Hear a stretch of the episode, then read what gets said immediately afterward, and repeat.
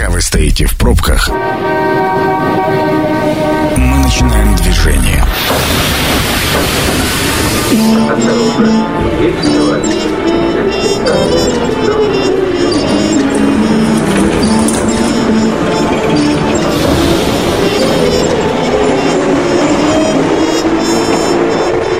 Метро. Главные темы Красноярска. Еще раз добрый вечер, уважаемые радиослушатели. Программа «Метро». Сергей Васильев у микрофона. Вместе со мной сегодня Александр Чернявский, политический обозреватель. Сан Саныч, добрый вечер. Добрый вечер. Да, Сергей Комарицын, э, политолог. Сергей Гурич, добрый вечер вам. Добрый вечер. Да, и э, эти две фамилии совершенно точно должны вам говорить о том, что будем обсуждать мы сегодня э, политику, точнее, не саму политику, потому что политику пусть политики обсуждают, а мы около политики побродим. Начнем с заявления Жозепа Барреля, который, это глава европейской дипломатии, который заявил о намерениях предложить новые санкции в отношении России. Причиной напряженности между Россией и ЕС, по его словам, являются конфликт на Украине, Приднестровье, ситуация в Беларуси. И, кроме всего прочего, глава евродипломатии отметил, что ЕС э, продолжит поддерживать команду Алексея Навального. Э, вот такое заявление он сделал на сессии Европарламента. А, на мой взгляд, э, честно говоря, давайте от моих взглядов отойдем, перейдем к вашим взглядам. Чего считаете по этому поводу? Сан Саныч. Ну, если говорить о санкциях, настолько эта тема приелась, и по большому счету, мне кажется, основное население России оно мало цепляет. Элиты, да, потому что речь идет о конкретных именах, конкретных семьях, богатых людей России, которые, конечно же, сильно страдают, мы все за них переживаем. Очень. А что касается вообще Барреля, его визита в Москву, там же очень много любопытного было. По-моему, не без определенного цинизма а, наши руководители а, этот визит использовали для такой а, тихой порки Евросоюза. Ну, чего стоит, например, такая деталь, что ему подарили диск, где были сделаны сюжеты, такая нарезочка с кадрами протестов в Европе, Голландии, Польши, Франции, довольно жесткие меры, которые там применяли местные силовики. Э, самое любопытное произошло как раз, кстати, на следующий день после его визита в Москву, когда практически там половина Европы заговорили о том, что Барреля надо убирать с поста э, вот этого руководителя европейской дипломатии, что он не оправдал возложенных надежд, что Москва над ним поглумилась и посмеялась, что нужно было вести себя более жестко. Я, честно говоря, не совсем представляю, как это могло быть. Но то, что, э, кстати, в этот момент, когда был визит Барреля, еще очень любопытные события произошли э, с дипломатами ряда европейских стран, которых от, отчислили да, которых из отчислили из дипломатического, так сказать, корпуса России за то, что они принимали участие в акциях протеста в поддержку Навального. Ну, то есть я скажу так, что касается уже риторики Барреля после э, Москвы, она была ожидаемая, понятно, ему уже деваться было некуда, он был приперт к стенке, но э, если вообще отойти от этих событий, на мой взгляд, мы сейчас э, наблюдаем очередной этап Э, подмораживания отношений России и Европы. По-моему, в Москве уже давно все поняли, что э, по большому счету ловить нечего. Я думаю, в Европе тоже э, особых иллюзий на этот счет не никто не, никто не питает, и мне кажется, нас ждет довольно длинный, продолжительный период очень холодных отношений с Евросоюзом, и вот этот эпизод, он, на мой взгляд, это яркая просто иллюстрация вот к этому выводу. Угу. Сергей Гурич, вы что считаете по этому поводу? Ну, э, как говорил классик, есть санкции и есть санкции, да? Да. Есть э, это э, две разные такие проблемы, потому что, ну, есть такие исторические санкции, мы всегда жили в этих условиях, мы просто привыкли. Там я сейчас не могу сказать, с какого это времени началось, но точно могу сказать, что после Крымской войны, значит, 19 века, вот когда вводили европейские державы, потом, ну, в Советском Союзе, значит, вот когда там Сталина э, обвиняют в том, что он там в голодной советской России продавал, значит, зерно и произведение искусства за, за, за станки менял. Да, это просто же были условия такие поставлены, что только таким образом, значит, Запад тогда общался, Советский Союз мог получить, значит, вот эти вот, это оборудование, технологии на индустриализацию, да, а После войны в холодную, ну там вообще весь период был, так сказать, в санкциях. Мы э, вот э, когда строили этот, эти трубопроводы, там, э, ну, на да. которых мы сейчас живем, вот это все запрещалось, там все. Вот э, были разные совершенно э, мотивы, по которым это говорилось, да, там вот э, поправка Венника, это там 74 -го года, значит, по, э, в Конгрессе это по отказникам, по еврейской миграции, значит, что вот там не дают евреям выехать из Советского Союза, потом открыли э, границы, значит, за один год там 90 э, э, полтора миллиона евреев уехало, значит, из Советского Союза, а поправка осталась. Ну, да? там в 89-м, по-моему, мораторий ну, на нее накладывали, что-то да, такая история. Да, ну, вот эти все вещи. То есть, это привычная совершенно, это одна история. И она была всегда, это связано э, с конкуренцией, э, в основном, так сказать, с геополитическими, со всякими геостратегическими, геоэкономическими интересами. А вот есть еще другая э, сторона, то, о чем сказал Саша вот своей. Я думаю, что произошло очень серьезное событие, которое сейчас пока еще никто не понял и не оценил.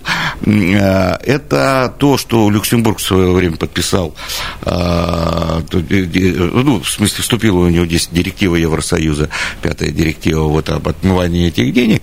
Это интересные вещи произошли только что вот на днях, буквально, значит, когда они начали раскрывать информацию, вот, известно, что, значит, только, это по данным нашей, э, нашего Министерства финансов Российской Федерации, только за 17-19, за два года и только по процентам и дивидендам, это официально наш говорит, в Люксембурге, э, значит, эти наши граждане э, получили 850, э, значит, миллиардов. Это только по процентам и по дивидендам. Это вот когда Путин в декабре подписывал новое налоговое соглашение с, с Люксембургом о повышении, ну, там ясно, что 3% и 15% все-таки есть разница еще платить, да? Ну да. Вот. А, значит, но рассекречивание к чему привело? К любопытной, так сказать, вещи, да? А, получили журналисты, ну и все желающие, э, доступ к этой самой информации. Французские журналисты этим занялись. И вот а, они переработали, это же миллионы э, вообще документов разных, и нашли очень много любопытных фигур, да? Я думаю, что вот сейчас это должно стать самой главной темой после э, дворца, так сказать, в Геленджике, э, потому что, ну, ладно, там есть какие-то олигархи из списка Forbes, но ведь основная масса, кто там прячет э, и прятал эти деньги, это топ-менеджмент госкомпаний, Роснефти, Газпрома, ну, да. РЖД и эти все фамилии. И, есть, и это жутко интересно, значит, э, потому что ведь э, э, протест в России, он ведь связан именно с этим, да, вот с несправедливостью. Не, вот, не потому, что там этот ёршик стоит, а, а потому что, ну, это неправильно все устроено, да, вот. А, э, значит, и когда вводятся санкции, вот эти вот э, э, точечные, то, о чем э, Александр говорил, я-то думаю, что большинство населения России вообще-то пофиг, что есть какой-то персональный список. А кто-то там, им порадуется ведь. Да, да, да. Я, кстати говоря, по некоторым э, фигурам я лично сам радуюсь даже. Я считаю, что это правильно и так должно быть. То есть это есть люди. Ну, мы же здесь говорили, уже неоднократно я вот в частности говорю, что Россия принадлежит Ротенбергам, да? Вот. Э, ну, не только, не э, только. Ну, ну, это условие, я же, так сказать, Ротенберга в кавычках тогда он говорил, что этим людям, Миллером, Сеченым Ротенбергом, да? Ну, то есть окружению э, этого великого э, вождя и учителя. Вот, э, значит, сейчас вот выясняется, что еще, еще что очередной такой штык. Да, что, ну, это уже, так сказать, такое поколение второго, в смысле, второго эшелона, да, какие-то люди. Вот. А, и когда, значит, санкции направлены по конкретным этим людям, да, ну, мы знаем, что Лондонград, там этот в Лондоне живет 400, значит, тысяч вот этих вот людей, а, и они туда вывезли все, все эти триллионы, они туда вы, вы, вывезли наших денег. Вот. И когда их там сейчас будут ловить, я думаю, что это очень даже хорошо. И вот за такие-то санкции я как раз за. Ну, найдите этих жуликов, в конце концов, и, э, которые вывозят эти... Если уж это не может сделать наш финмониторинг, э, и наш э, президент, и, на, и наши все пять э, с половиной миллионов силовиков, э, вот, ну, пусть это сделают, значит, тогда э, западные люди, пусть они тогда вот этих найдут. Сереж, единственное, если бы они еще эти деньги и вернули бы вот, народу я, России. Я ровно об этом и хотел сказать, что они же найдут в, свой, в свою пользу. Нет, мы, То есть кто-то потерял, а кто-то нашел. Давайте плавно перейдем сразу к э, теме протестов, потому что, ну вот, э, конец января у нас знаменовался такими значительными потрясениями, которые, я думаю, что в перспективе все равно будут так или иначе иметь последствия. А фраза, которая прозвучала из ваших уст, Сергей Гурич, мне кажется немножко парадоксальной. А, это несправедливо. Говорить о том, что капитализм и ставить знак равно справедливость, мне кажется, вообще это бред. Нет? Разве? Нет, так естественно. Ну, мы же а, живем в капиталистическом государстве. О какой справедливости, в принципе, а, может идти речь? Ну, э, вот... Э, мы, мы не берем сейчас, э, сейчас страны Бенилюкса, да, страны капиталистического да. социализма, да, а мы берем да. там, для примера, там, Нет. не знаю, Францию, надо брать, Штаты. Надо брать нашу страну ну, да. и нашу историю. Надо брать нашу страну и нашу историю на глазах, так сказать, одного поколения. Мы так очень э, быстро много-много-много теряем э, все, все, что у нас было, да. Когда-то были бесплатные квартиры при э, Брежневе, значит, 180 миллионов, 180 миллионов семей получили квартиры за вот его период, и это было бесплатно и без всяких, так сказать, э, зверских ипотек и так далее. Ну, вряд ли 180 миллионов. 180 миллионов, это цифра... Так, подожди, а население есть. СССР даже, ну, да, да, да, за, 8, за 18 лет, да. Ну, ну, э, ну за, за весь период может. Что-то сомнительно. Нет, это цифра абсолютно. Вот, э, значит, э, мы, э, когда-то были эти бесплатные, когда-то были эти всякие дома отдыха, путевки, пионерлагеря, когда-то много чего было. Значит, так постепенно у нас это все отобрали, отобрали, отобрали. То, за что боролись, за, там, за, нам, нам говорят, вот теперь, значит, Путин продлил молодость там, на 5 лет, да, значит, теперь у нас, значит, пенсионный возраст совершенно другой. И все это продолжается. Я думаю, что если так дальше пойдет вот это вот капиталистическое, то э, уже не будет вот этого всего. У нас отберут отпуска, у нас отберут э, декреты, которые когда-то э, ввела впервые советская власть, да, у нас отберут э, восьмичасовой рабочий, и ее, так сказать, повысят и заставят круглосуточно работать, как в свое время предлагал Прохоров, да, что надо это убрать вообще из э, нашего, э, что надо просто рабов э, э, для этих и высшее образование. Его уже убрали, так сказать, э, даже в, э, в Европе там 4-5% э, всего платного высшего образования, и то это э, в частных да, вузах, в государственных вузах образование бесплатное. А у, нас пропорция, значит, 46 э, всего бюджетных мест государственных, 46% да, в государственных вузах. То есть у нас отобрали право на бесплатное образование, на, на все. И это все постепенно отбирают, отбирают. И это, а это те завоевания, которые были в нашей стране. Ну да. Вот. Поэтому вопрос справедливости э, для нас, когда нам просто запудривает мозги, значит, эта вся государственная пропаганда, э, когда эта девушка, значит, нам э, миллионерша, миллиардерша, значит, которая тогда была ребенком, значит, я про Маргариту Симонян, значит, которая начинает там рассказывать, какие пенсии и как их не платили, а вот пришел, значит, Путин, и как это стало хорошо, их стали платить, вот, а, и, ну и все остальные вот эти сказки, там, как мы поднялись с колен. Не, но это же берется мы... период краткосрочной сравнительной перспективы. Да. Она же говорит про 90-е, а не про Советский Союз, брежневские квартиры Нет, и, и 90... декретные деньги. В 90-е годы все было, во-первых, не так. С зарплатами проблема была, с, с, с пенсиями и так. В пересчете, так сказать, по покупательной первой пенсии, если уж так-то, э, тогда, если в доллары там пересчитать, и по покупательной способности, что там можно было за эту пенсию, э, значит, то, что сейчас нищенская, нищенская, но при этом при этом, значит, у нас есть категория людей, которые... Ну, вот последнее решение, значит, последний законопроект, который внесли в очередной раз по силовикам. Значит, что теперь их дети имеют преимущество поступать на бюджетные места э, в вузы, да? это вот вчерашнее, вчерашнее решение, они и так имеют все э, льготы там по детским садам, по, э, ну, вообще, они выходят на пенсию там 40 лет, да, у них, у них зарплата, значит, больше. Если в 19 веке, э, значит, профессор э, получал э, больше, э, в 100 раз у него была зарплата, да, там, сколько, 100 э, раз, чем у полицмейстера, э, то сейчас, э, ну, как бы, мы понимаем, о чем, о, чем идет речь, да куда вы? Ну, в обратную вот. сторону. Это, да. То есть это, потому что это вот такая социальная база режима, их же надо кормить, э, поэтому это все вот происходит. И, и это вопрос справедливости, который стоит. Люди почему э, вышли? Никого не должны вот эти вот цифры там, сколько, мало, много вышло, потому что протест на самом деле не в улице, а он в головах.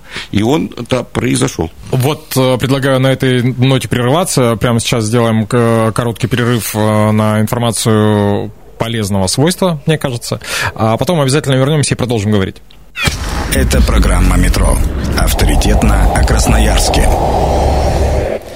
Возвращаемся в студию программы «Метро». Сергей Васильев по-прежнему у микрофона. По-прежнему вместе со мной Александр Чернявский и Сергей Комарицын. Обсуждаем мы около политические события, которые нас заинтересовали. Ну, естественно, закончили мы на волне протестов, как, как бы это ни звучало.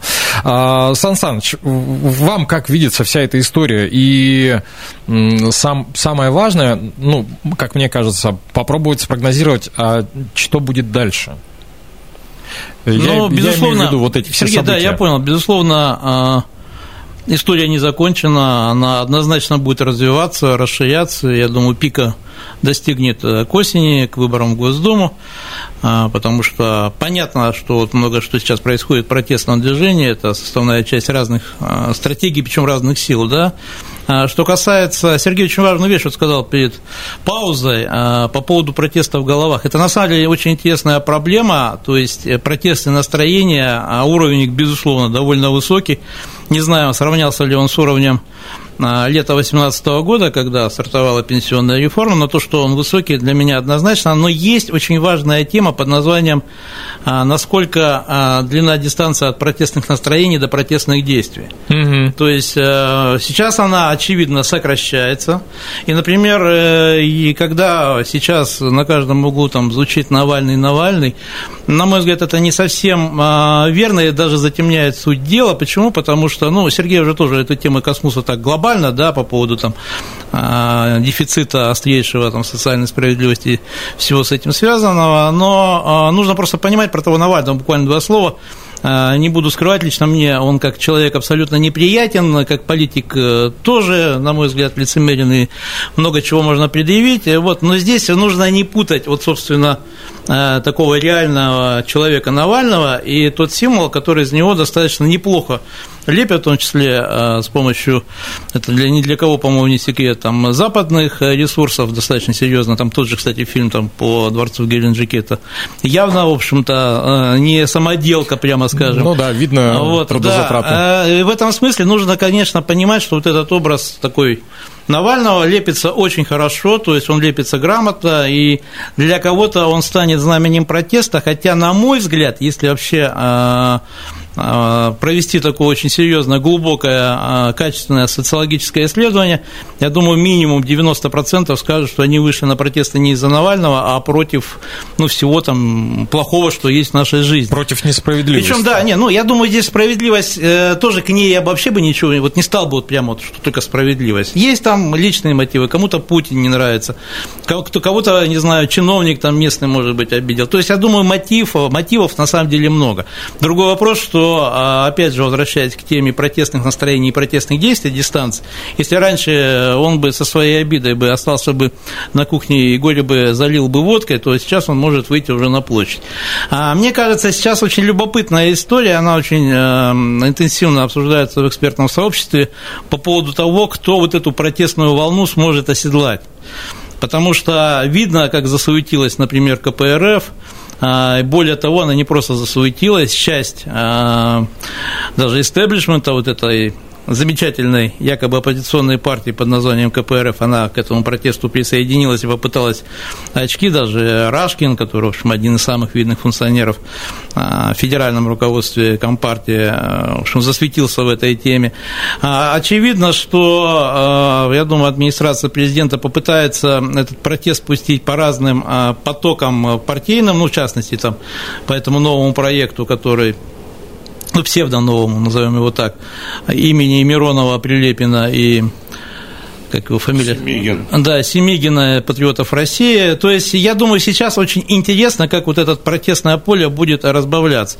Что касается действий власти, об этом нужно отдельно сказать. Э, тактически, да, они отразили первый удар, э, силовики их не подвели, и то, что вот Сергей там сказал по поводу детей силовиков, я думаю, вот этот весь пакет льгот, он не просто так э, появился, и то, что как минимум тактический силовой ответ был для власти, я думаю, таким удовлетворительным тестом, это понятно. Другой вопрос, что проблема настолько серьезна, что здесь э, на эти все вызовы необходимо, на мой взгляд, стратегические ответы, и они как раз касаются, в первую очередь, социально-экономической сферы.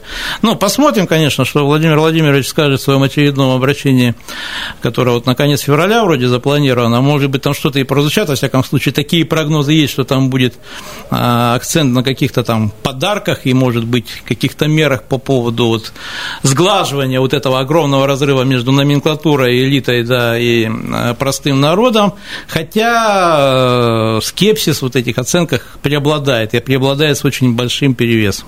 Слушайте, но мы же и в этой студии в том числе говорили уже неоднократно о том, что в нынешней ситуации, когда информации появляется очень много, и вбросовая в том числе, там, ну, сейчас же люди не парятся проверять ее, да, увидел, значит, э, это верно, интернет же сказал. Ну, есть даже такое выражение, там, свидетели Быкова, свидетели Новоселья, секта свидетелей да, Навального. Да, да, ну, да, им, да, им да, зачем? Это вопрос веры. Тут, Не надо факт-чекинг. Да, э, и тут э, вопрос, э, наверное, к власти, но через вас попытаюсь спросить, вы же давно в этой структуре, ну, во всей околополитической... Мы не в этой структуре, мы в, около, в околополитической, я имел в виду, структуре варитесь. А почему власть не работает на опережение? Это же, ну, один из стратегически верных ходов быть впереди.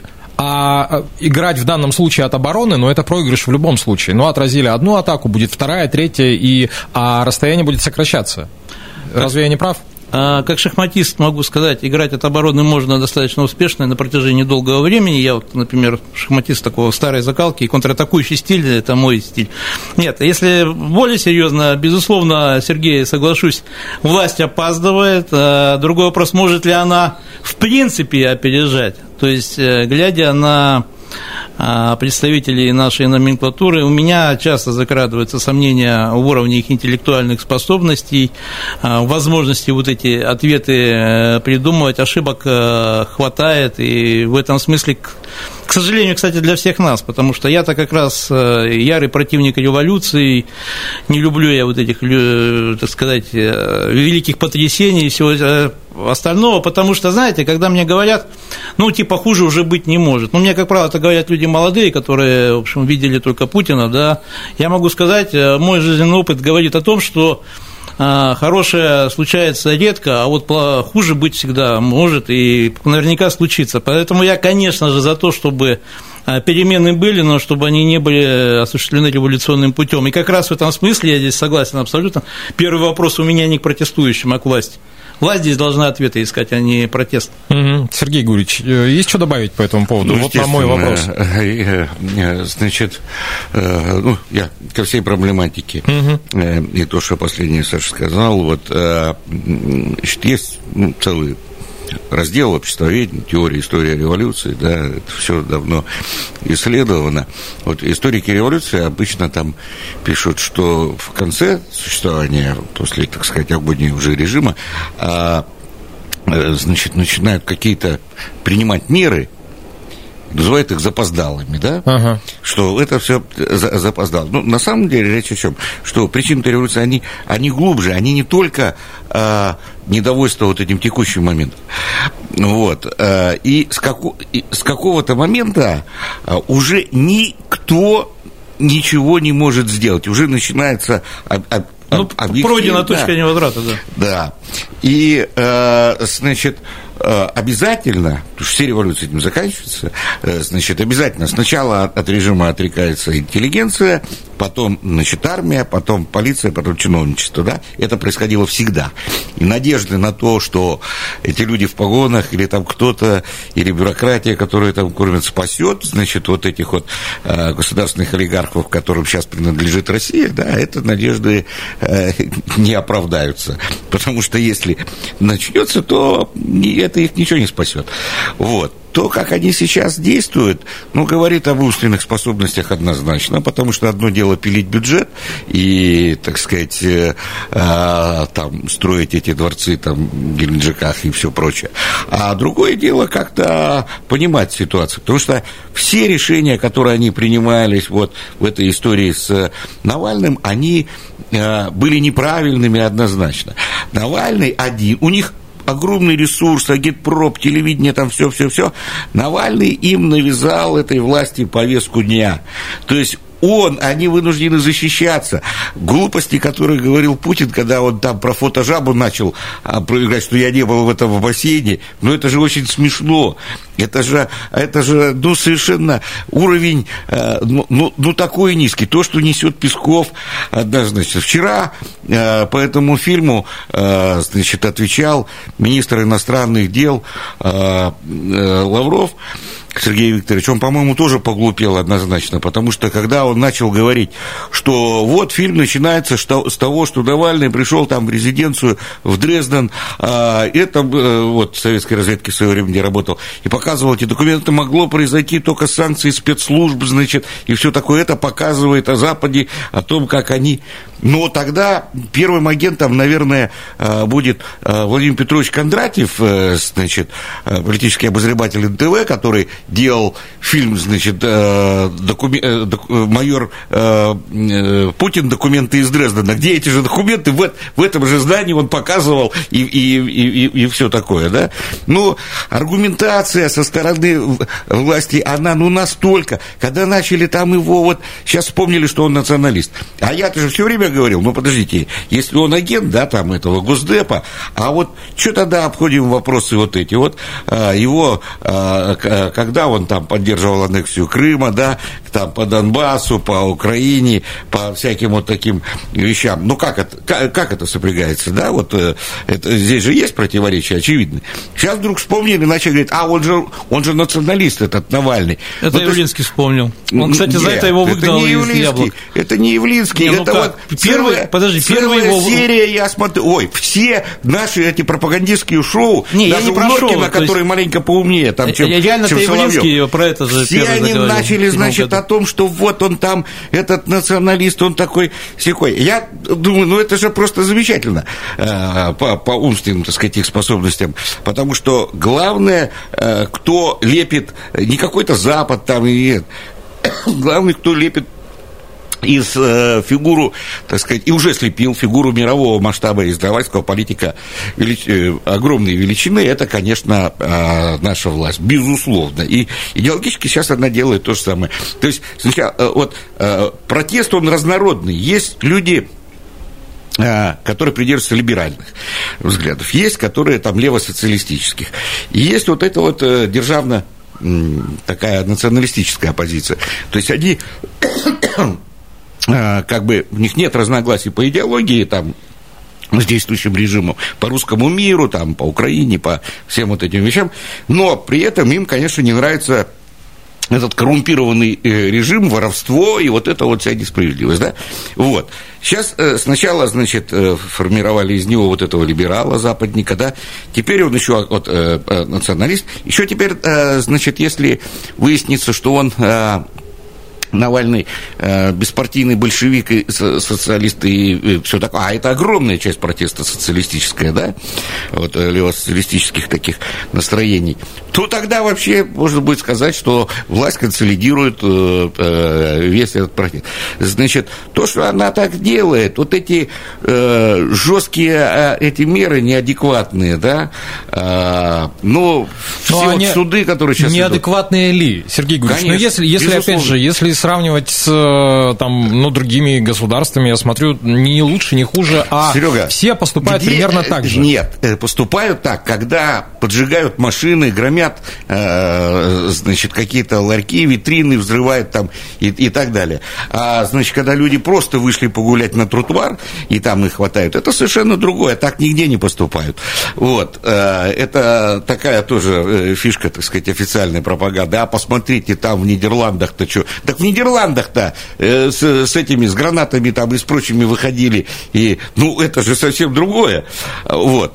А, э, значит, ну, вот если посмотреть по статистике, что происходило э, с декабря, в декабре, январе, э, значит, в декабре 16 в январе 17 вот по этим самым, тогда начальника то питерского охранного отделения, там он, он, он, он настаивал на этих арестах и превентивных там и всех прочих, потому что у них была э, информация, не понимали настроение, никто не знал, когда произойдет, да, потому что никто не, в истории никогда не, не, не предсказывал, что и когда произойдет. Ну да. Вот.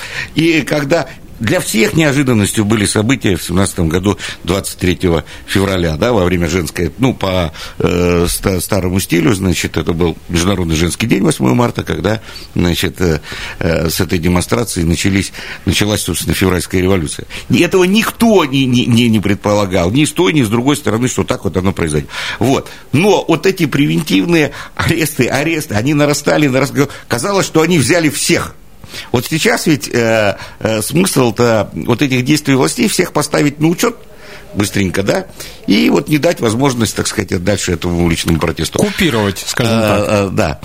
Вот. А, и вот тогда, казалось бы, всех забрали, а раз, и начались вот эти вот события февральские. Поэтому это вовсе не гарантия, это просто глупость. Сергей Гурьевич, ну, тогда коротко, ваш прогноз на то, как будут развиваться события? Ну, мы уже говорили... Я понимаю, что прогнозировать я, дело неблагодарное. Я, я, я уже это такой, такой вот образ, так сказать, уже говорил, что э, в, в Польше переход такой был, э, значит, 10 лет, да, в э, Венгрии 10 месяцев, э, Чехословакии 10 недель, вот, а в Румынии вообще э, за 10 часов уложились, да, вот, когда вот снесли режим. Вот, поэтому это может длиться долго достаточно, но я не думаю, что это будет 10, конечно, лет. А я думаю, что Путин уже наделал все ошибки. Произошла десакрализация. Он перестал быть для э, огромного числа, огром, вот части той населения, которое э, его воспринимал, теперь он ассоциируется с этим.